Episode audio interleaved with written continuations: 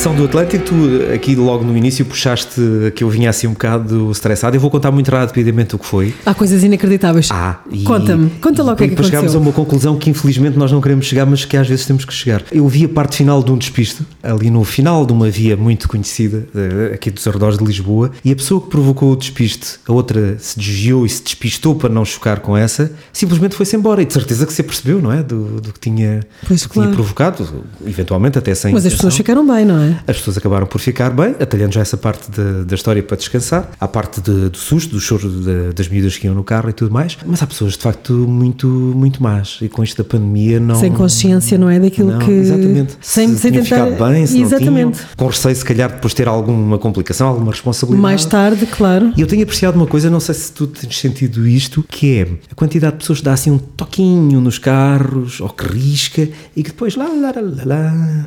Pois, isso é o mais comum, não é? Porque. Tem-me acontecido. Se ninguém. Tem-te acontecido? Tem, teve muito tempo sem acontecer, agora aconteceu duas vezes muito perto uma da outra. Que engraçado. Pode ter sido em algum lugar específico que tenhas deixado o carro e, e que seja a mesma pessoa, curiosamente, alguém mais distraído, uma pessoa mais de idade. Uma foi de lado, outra foi na parte de trás, portanto acho que aquilo pois. é para ir ficando equilibrado. É é para deixarem o carro num design adequado, não é? Sim, e todo... que é para eu depois, quando apanhar o próximo que risque, leva depois tudo. ele leva com tudo, com, com a conta completa. Muito então, bem. Olha, vamos à música. Vamos é à música, vamos alegrar isto. Vamos, vamos.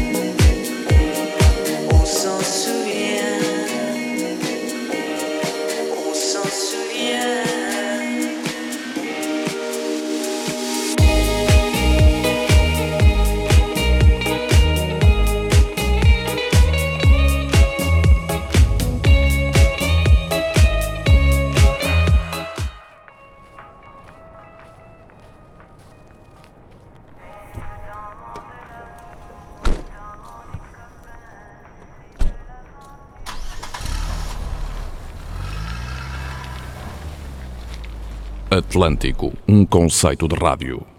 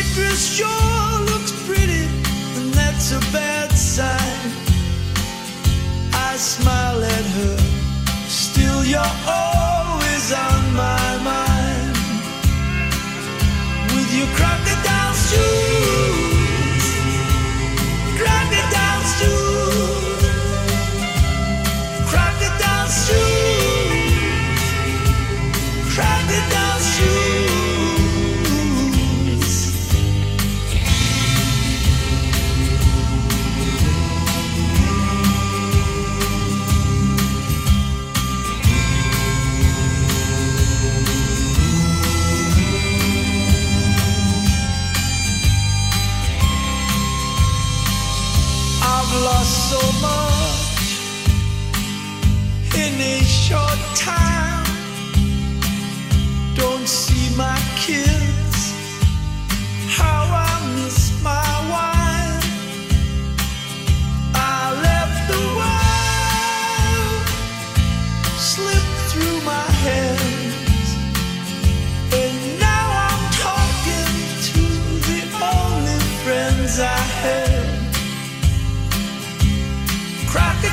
shoes, crocodile shoes,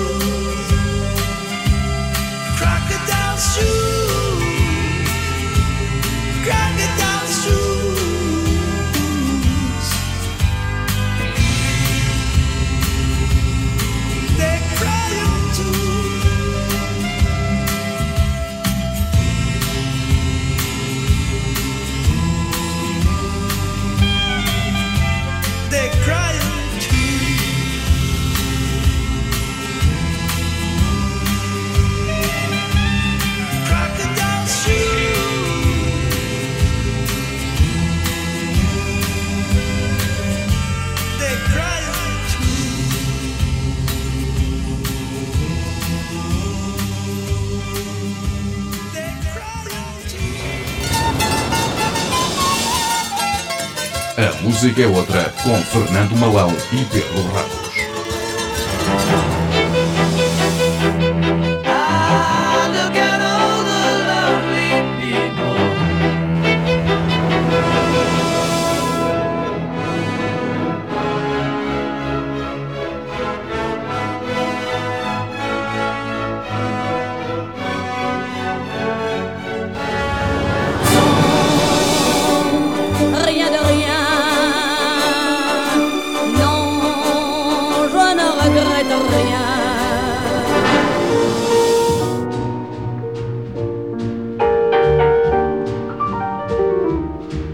Música é outra com Pedro Ramos. Viva, boa tarde. Olá, boa tarde, Bruno. As pessoas que estão agora na Bahia ou a pensar em ir petiscar ali a sítios eh, determinados e muito bons, com o que é que vão ser brindados hoje? Com orquestras de jazz de Leiria, que tem um novo disco chamado 10. Há gente muito boa a fazer standards de jazz e a misturar um tema original ou outro, e às vezes nós ficamos espantados com as coisas e com os projetos que surgem no nosso país e que editam discos, Pedro. É verdade, felizmente o nosso país tem, tem evoluído muito no que toca pronto, a esse, esse, esse, esse, tipo de trabalhos e no que toca à Orquestra de Jazz de Leiria, que se dedica concretamente, obviamente, a fazer um trabalho profundo no âmbito do jazz, mas vai mais além disso, portanto, e cria interações da nossa própria cultura portuguesa com o jazz e, de facto, eh, essa linha em si, o jazz, é propícia a esse tipo de mesclas e de fusões, de certa forma. Este disco acho que é um disco fantástico, é um disco fantástico porque porque são grandes músicos, porque é uma inspiração, portanto toda a gente conhece a Orquestra de Jazz de Leiria, portanto há três ou quatro grandes orquestras de jazz em Portugal, essa é uma delas, é um, uma grande referência, e essa faceta de poderem pegar em extratos de peças ou em inspirações de diálogo da música tradicional ou de outras peças de outros compositores e com uma roupagem de jazz, de certa forma criar ali um, uma miscelânea sonora com uma corrente jazzística, é uma coisa de facto apetitosa e com certeza que os ouvintes vão adorar ouvir a nossa proposta para hoje da música é outra. Fica dada a sugestão, o disco chama-se 10, são 10 canções fantásticas, 10, Orquestra de Jazz de Leiria, está disponível em todas as plataformas. Pedro, boa semana, um grande abraço. Um grande abraço para todos.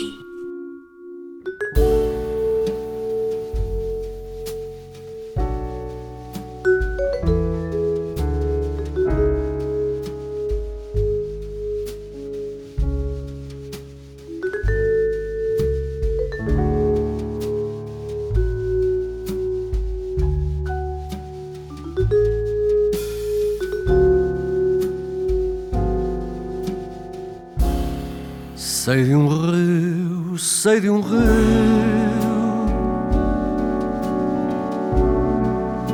em que as únicas estrelas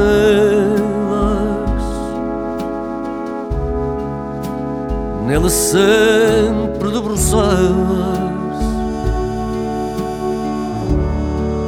são as luzes da cidade.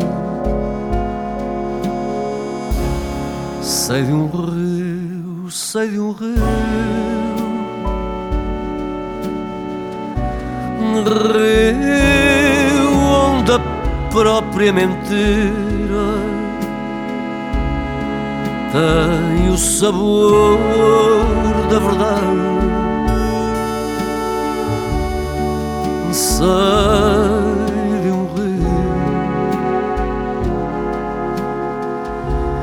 meu amor, dá-me os teus lábios, dá-me os lábios desse rio que nasceu na minha sede, mas o sonho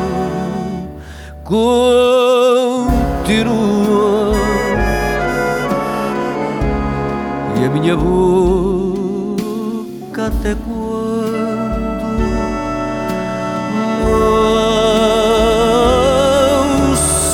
separar-se da tua vai repetindo e lembrando. Sei de um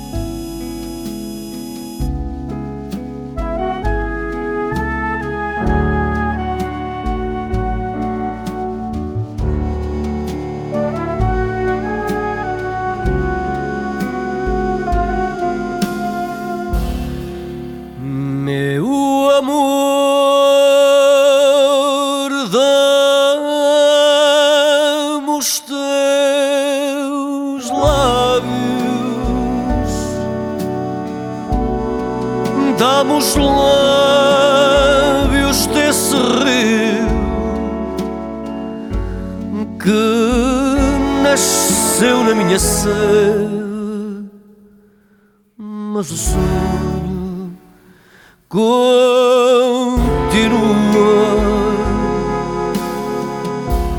e a minha boca até quando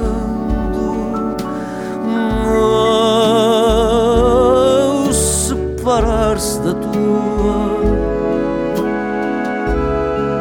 vai repetindo e lembrando sei de um rio, sei de um rio, sei de um rio.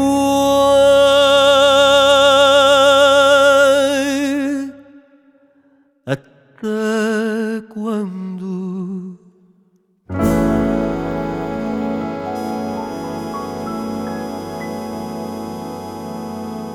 Enquanto existir música.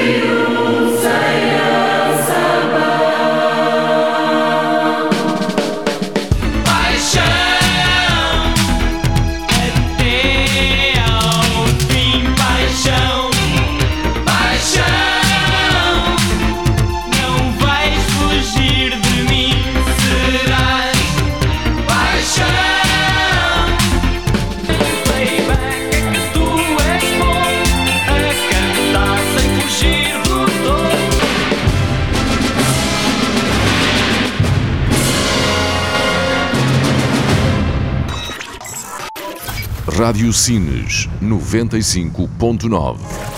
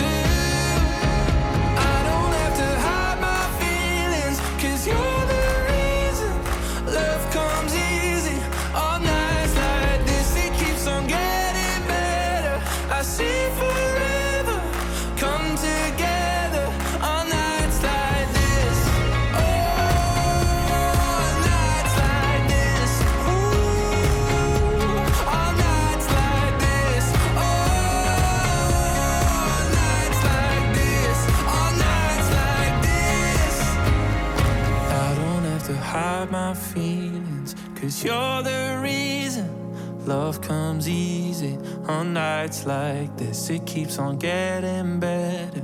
I see forever come together on nights like this.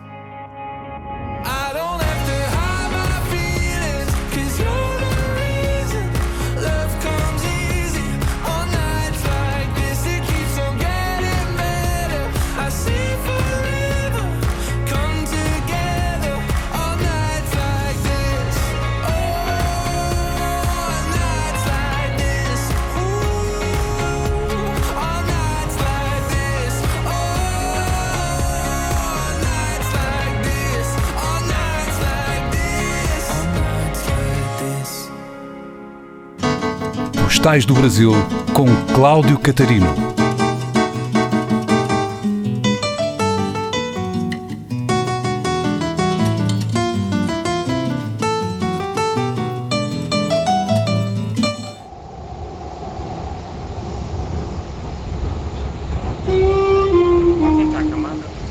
Próxima estação. Next station. Terminal Luz.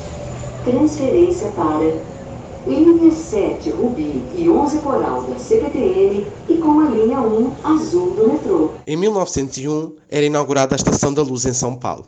Em 2000 começa a ser implementado o Museu da Língua Portuguesa, local que celebra uma das línguas mais faladas do mundo. Bem-vindos ao Postais do Brasil, hoje no Museu da Língua Portuguesa em São Paulo. Alita Mariá, coordenadora do Núcleo de Exposições e Programas Culturais do Museu da Língua Portuguesa, é a nossa convidada de hoje e leva-nos num passeio ao mundo da língua portuguesa e à sua diversidade. Anitta, o Museu da Língua Portuguesa aqui instalado na, na Sé em São Paulo, o que é que podemos ver? O visitante quando vem, quando, se, quando vem a São Paulo, estamos muito habituados a ver um turismo muito por outras regiões, mas São Paulo tem muito para oferecer e o Museu da Língua Portuguesa é um, é um desses, uh, desses legados. O Museu da Língua Portuguesa é um ponto turístico importante da cidade de São Paulo. Ele era antes do incêndio e agora na reinauguração está voltando a se tornar esse lugar muito visitado por quem está aqui em São Paulo.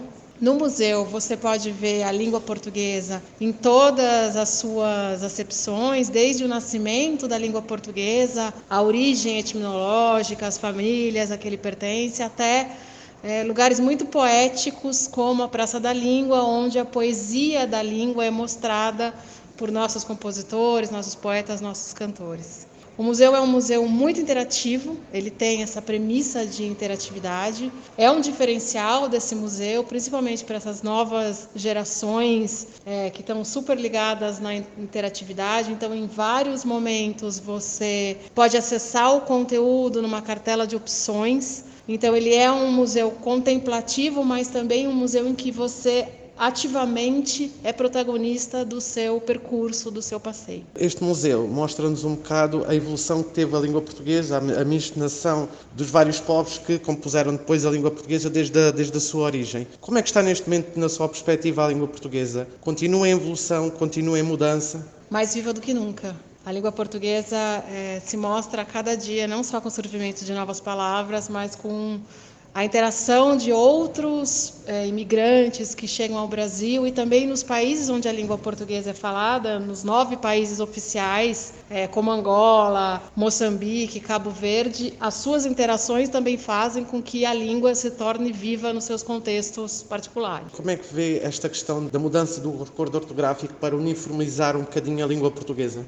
Acho importante, acho que é uma maneira de ter uma uniformização, uma sistematização, principalmente do ponto de vista pedagógico para as escolas, então na maneira como a língua é ensinada. Não acho que uma coisa se sobrepõe à outra, acho que a língua continua sendo viva, continua sendo formada, ao mesmo tempo em que a gente tem um padrão para o uso dela. Não, não acho que as coisas são concomitantes assim. E aqui no museu, uh, que tipo de atividades? Vi que havia aqui muitas crianças, muitas escolas. Que tipo de atividades? A vossa programação uh, muda?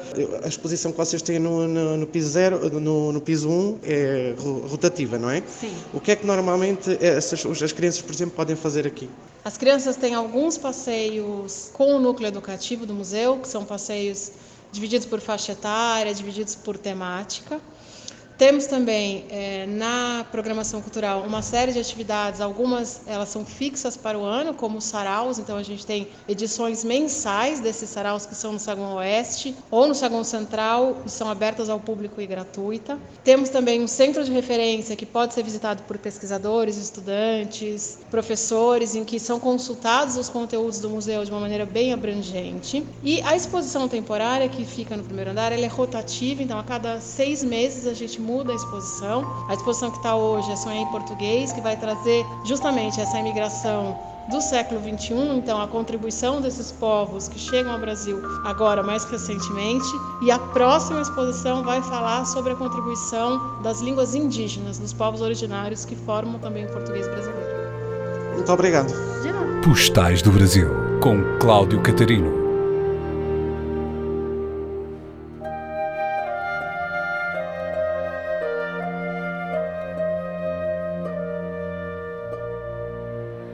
Who the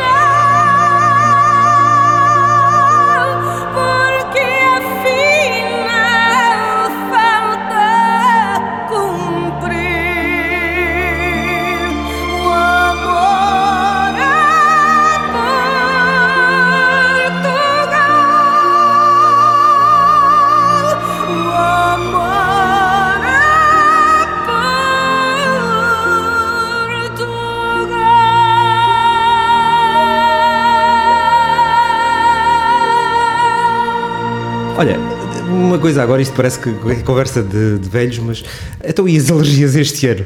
Olha, eu não tenho sentido Não alergias. sentido? Eu Eu sofro imenso com alergias e eu acho que já chegámos a ter essa conversa Sim, sim, há vários anos, não é? Para eu me lembrar, Para provavelmente. tu te é lembrares. Este ano, eu não sei, realmente o clima está a mudar. Acho que a parte da fotossíntese também deve estar a mudar.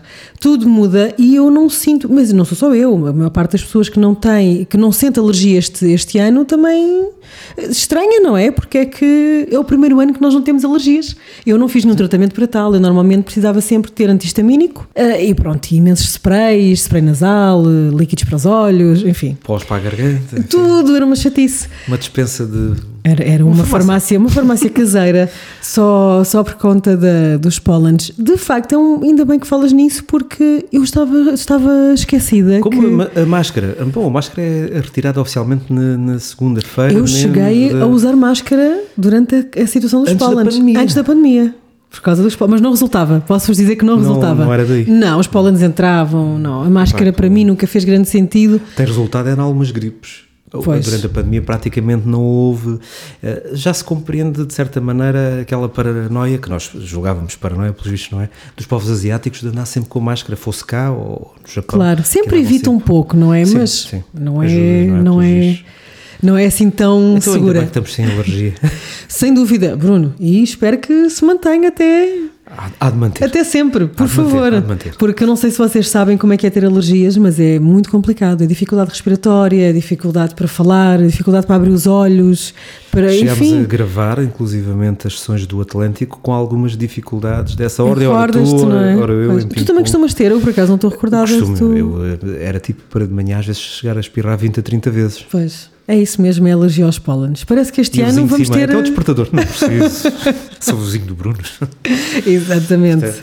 Era complicado. E este ano vamos ter eh, para aí mais pólen. Eu vi uma coisa que me preocupou no outro dia, que foi naquele, naquela semana mais ventosa que tivemos aqui há algumas atrás, veio assim uma rajada para um pinheiro dentro do, do meu local vá lá, oficial de trabalho. E então essa rajada de vento no, no pinheiro e a quantidade de nuvem que saiu daquela substância amarelada, acinzentada, de uma cor... eh, Fiquei preocupado, pensei, olha, as pessoas a respirarem isto. Pois. Nunca tinha visto, sério, nunca tinha reparado, se calhar. Se calhar era distração. E isso foi onde? Foi, ali- foi em Lisboa? Sim, sim, foi em Lisboa. Também há pinheiros em Lisboa. Aliás, aquilo que eu fiquei super aliás, fiquei surpresa quando eu fui à médica e fizeram aqueles exames que fazem para ver a que é que tu és alérgico, não é? Umas picadinhas que fazem Sim, no braço, não é? no braço e depois colocam um líquido e com Um reagente. e com um reagente e com uma agulha ela vai picando e aquilo que fizer a reação é aquilo que tu és alérgico. E a mim deu-me às oliveiras. Eu não sou alérgica nem. a- Aliás, nem à própria oliveira. Eu sou alérgica ao pólen da oliveira, mas nem ao azeite, nem à azeitona, a nada da oliveira. E no entanto o pólen E no entanto, o pólen. parece que é um veneno para ti. Não, mas não há muitas oliveiras. Eu morava numa zona que não tinha oliveiras perto. E a médica comentou comigo que o pólen da oliveira propaga-se até 60 km. Interessante. Olha que interessante. Portanto, nós podemos ter oliveiras muito longe, mas sentir À as, tais, mesma. As tais reações da alergia. Quem sabe, escuta aí em casa, se alma, às vezes não se identificam com alguma situação aqui falada. Agora música. Vamos à música. Rádio Sinas. Setúbal, Beja, Santiago do Cacém. 95.9.